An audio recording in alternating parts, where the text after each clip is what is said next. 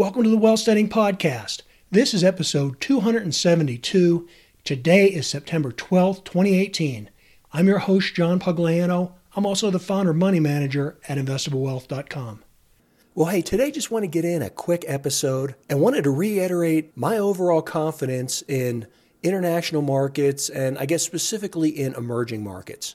I've been hearing from a lot of people that are extremely panicked over tariffs and the threats of trade wars and all the talk of foreign currency contagion and defaults on debt, and people wondering if I've changed my position and my views on foreign and emerging markets. And no, I haven't. In fact, if you follow my blog over at investablewealth.com, you'd see that last Friday I actually added 10 foreign positions to my overall model portfolio for clients that had cash reserves that wanted to put that extra money to work.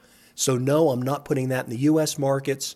I am continuing to bet on overseas foreign markets. And in fact, in that blog post, I quoted Baron Rothschild, where he says, the time to buy is when there's blood in the streets.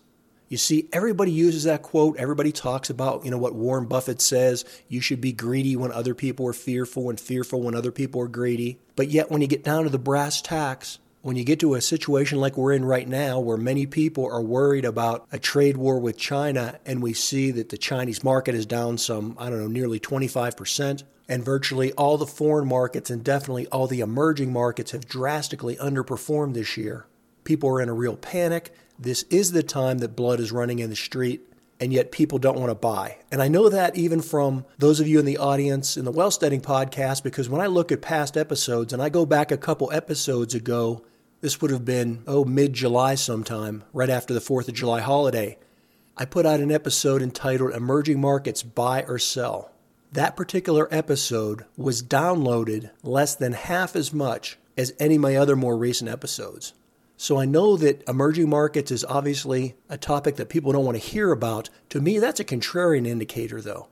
When nobody else wants it, when the blood's running in the streets, that's the time to buy. It doesn't mean that the bottom is in and the price won't go any lower, but it does mean you're getting close and the price is likely getting near a capitulation level. Now, besides contrarian indicators, why do I like emerging markets and foreign markets? Well, it all comes down to value. Look at the numbers. The valuation on foreign companies is a far better value than what we're seeing on U.S. stocks right now. U.S. stocks are back to all time record highs. And although the valuations aren't outrageous, they're in line with the high end of the spectrum. And I believe they're justified based on, you know, the fact that this earnings season we've seen about 25% increase in corporate profits. But at the same time, you're going to pay 16 and a half or maybe 17 times valuations in the US. And if you go overseas, you can find those certainly below 15, if not down around 11. Money always goes to where it's treated best. And because of the efficiency of the monetary system, that means that money goes to the best value.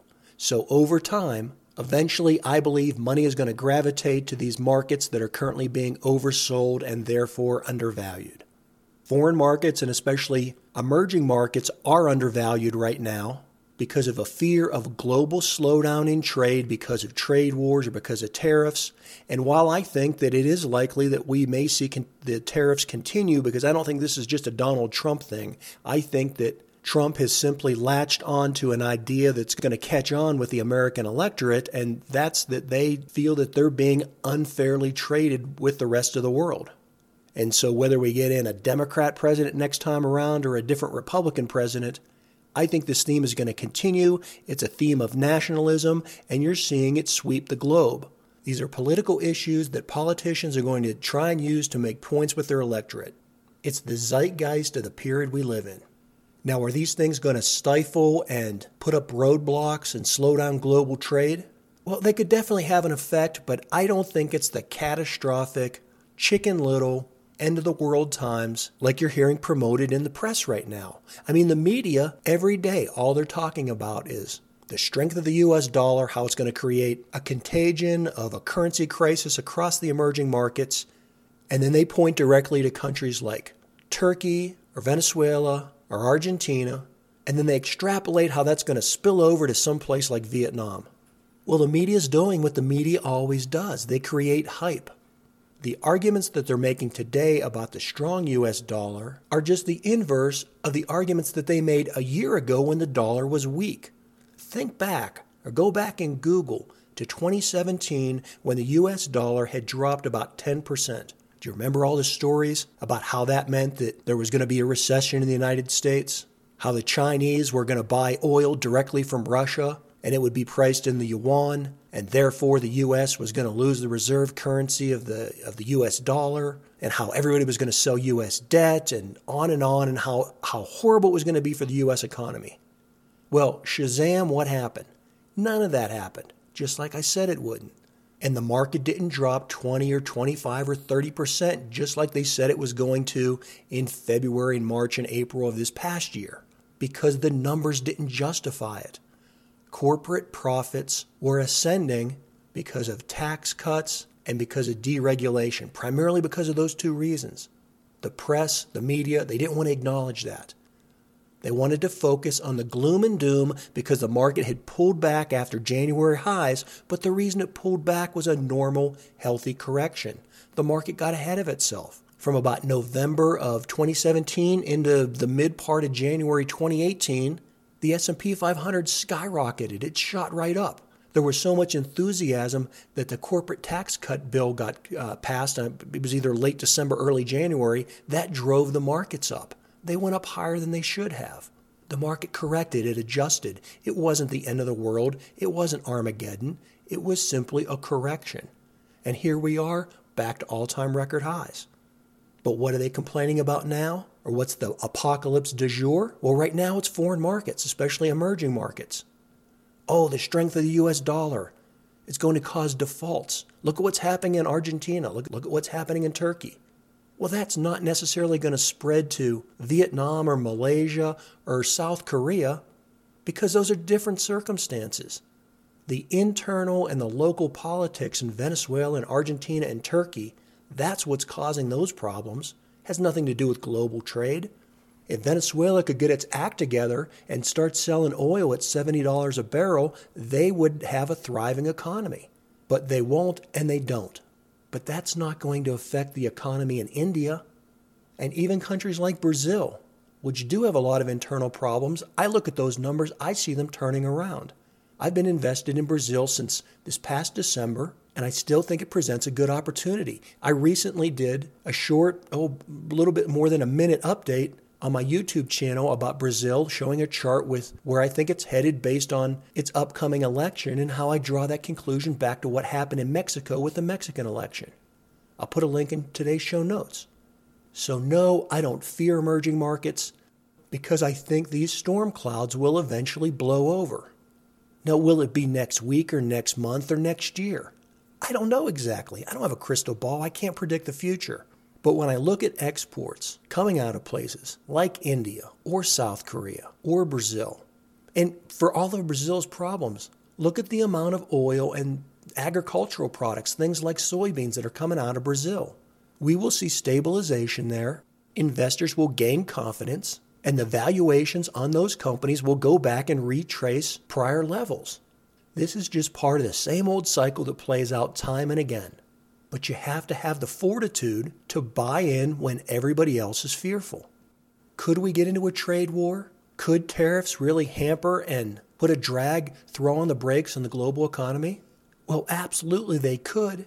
And I do think that at some point there is going to be a major crisis coming from overseas and, and likely to maybe originate in China with their debt crisis, but I don't see that happening over the rhetoric that's going on right now. There's too much trade, there's too many profits being made. And even if there is a slowdown temporarily, markets adjust and people adapt. If the Chinese stop buying U.S. soybeans, well, that doesn't mean that the Chinese people are going to quit eating soybeans or stop consuming soybeans. They'll just buy them from Brazil.